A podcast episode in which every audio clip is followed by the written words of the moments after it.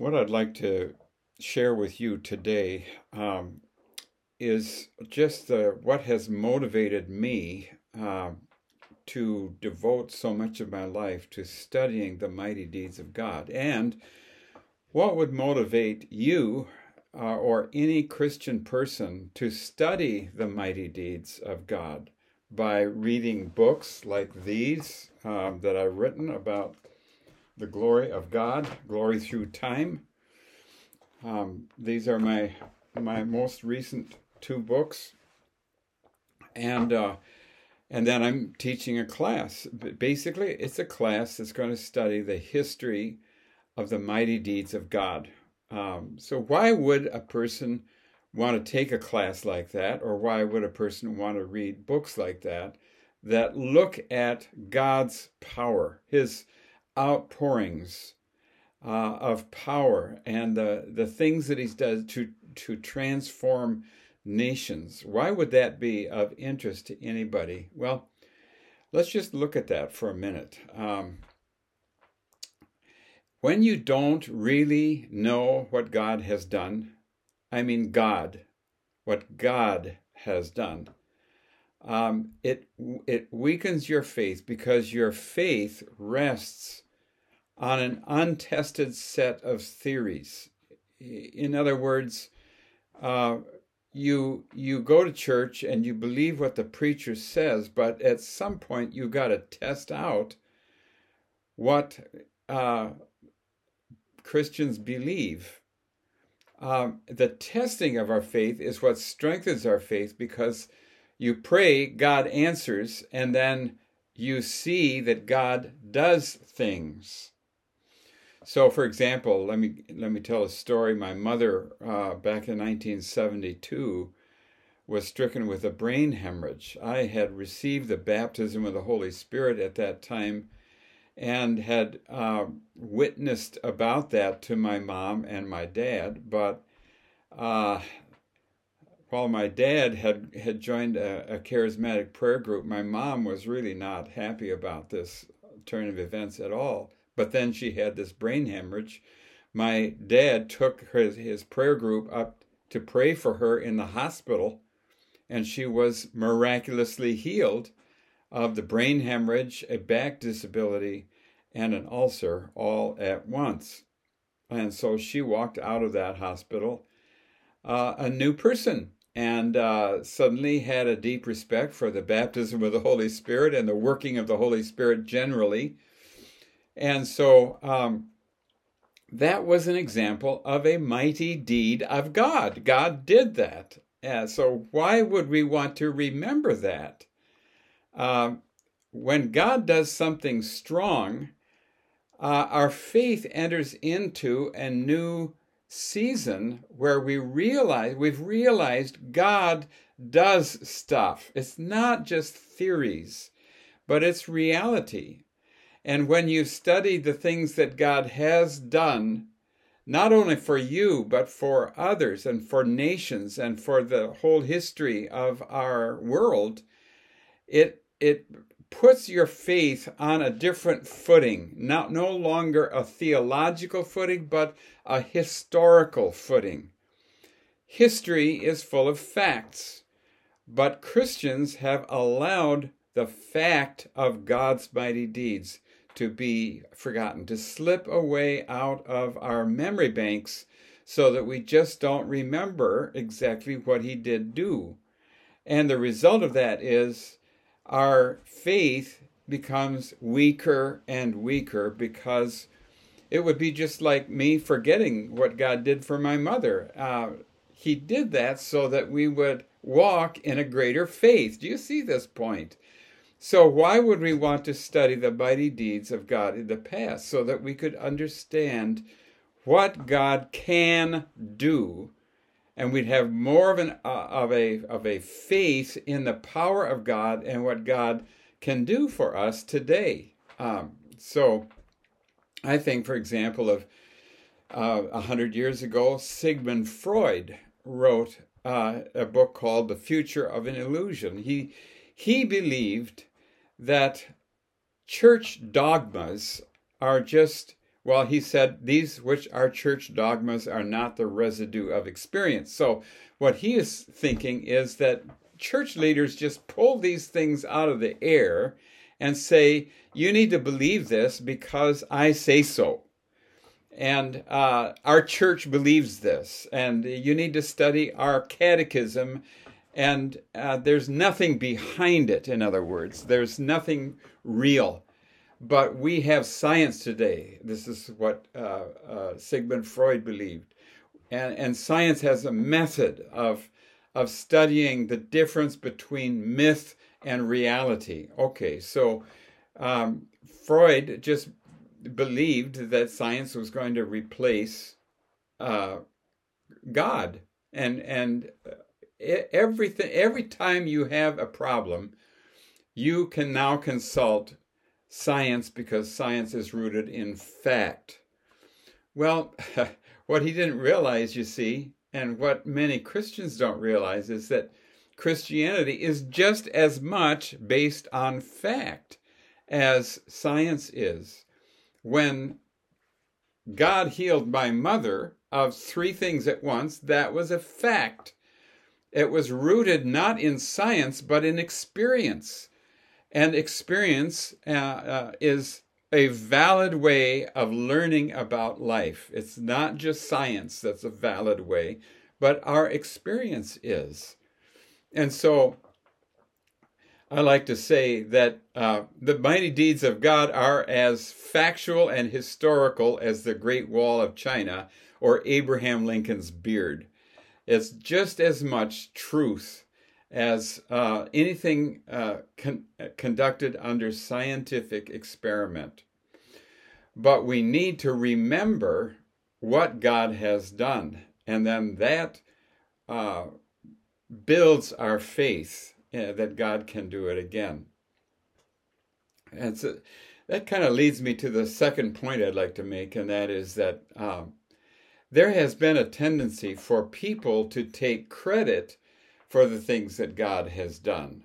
So, uh, the way we tell stories about our Christian past, it makes it seem as though it was all John Calvin, or it was all Martin Luther, or it was all uh, our great Christian leaders of the past. Um, I remember reading uh, Alexis de Tocqueville and his book Democracy in America, and how he was he was impressed with this country and its its culture, which was different from France. And so, what was it that was so successful about this experiment of America? He wanted to come here and and write about that, and he did in his book Democracy in America. But um, what he said was, "It's pulpits aflame with righteousness," and um, that's the secret. All right, and uh, you would you would draw a conclusion from that that the seminaries are doing a really good job of training people to preach, and uh, and then they send them out and they preach really powerful sermons, and and it's pulpits aflame with righteousness is the key to the success of America. In a way, that's true, but in another way, that's not looking deep enough because prior to the pulpits aflame with righteousness, God was doing some things and he was bringing revival tides and great awakenings and um, and these were things that he did. This is not because people had good seminaries or that their their colleges were run by clergy people. Um, that is a result not a cause. And so you look at the cause, it gets down to the mighty deeds of God.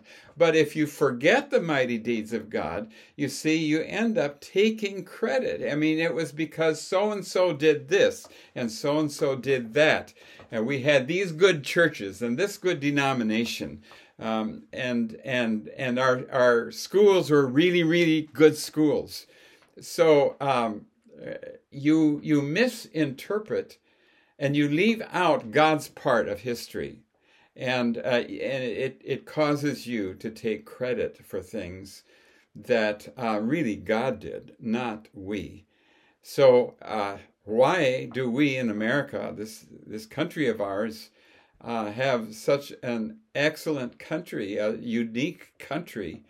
Um, it, it, it, it, it isn't because of all the great Christians. It's because we have the only country in the world where there has been, from the very beginning of our national life, mighty outpourings of the Spirit that I call revival tides. And they have been consistent every century, again and again and again. God has had mercy on us by His grace and His sovereign will. His sovereign will is what has produced what we have here, as well as great Christians who have served Him well. All right, and then the third point why would we profit from studying the mighty deeds of God is that it it causes you to see um, the kingdom of God advances through the sovereignty of God and the outpourings of His Spirit, and those do not happen because of human effort, but because of prayer. God has established his church as a house of prayer for all nations. Then Jesus became the high priest after the order of Melchizedek. He raised up a royal priesthood.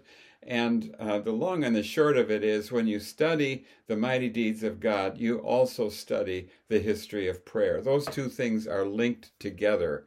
And uh, so you realize uh, what it is that produces the mighty deeds of God. It doesn't produce them, but it invites them. And then uh, you see the, the, the, importance of prayer. So in um, the book of Habakkuk, you know, we read, I stand in awe of your deeds. In our day, renew them, renew them in our time. When you see, when you stand in awe of his deeds, there is a tendency to want him to do the things again that he did before. And without that, um, you're going to be much more likely to rely on your own abilities, your own uh, education, your own uh, sense of right and what, what would be the right thing to do. And you're going to imitate other people who are doing that as well. Um, when you study the mighty deeds of God, it opens your eyes to God's unique way of working, which is through the prayers of the saints. I've been uh, talking about the workings of God, and and in a way, you you can't grow in the life and the spirit or advance the kingdom of God by reading books or taking classes. Um, it's opening your your life to the Holy Spirit and and listening to God and allowing him to speak to you and guide you and make you sensitive to what he wants to do next. And that is uh, so important. But there is another way that book study and taking classes is important. Um, you can't really understand the history of God's mighty deeds unless you have someone who follows the rules of historical inquiry, which are scholarly rules. Um, uh, we we learn not to to tell stories that aren't true. in other words, and there are certain ways that we we put to test the the things that are claimed. Uh, eyewitness testimony is a great thing and uh, and so we learn to to be skeptical of things, but then other things we learn uh, not to be skeptical because God did God did it. You see, so you have to you have to develop some discernment here in telling the truth. And uh, the scholarly world has developed the principles for telling the truth that we try to follow. So, um, reading books that are truly historical and follow the truth and tell the truth, that involves some scholarship and it involves books and taking classes and things of that nature that um, are valuable. And and so I'm I'm I guess I'm saying there is a place for scholarship uh, for those who really want to follow Jesus. I believe that myself, and in my books I try to follow those principles of scholarship. And even though the the spirit-filled life is not a head trip, you can gain from books and classes. And that's why I'm offering the books that I've written and the classes that I'm teaching.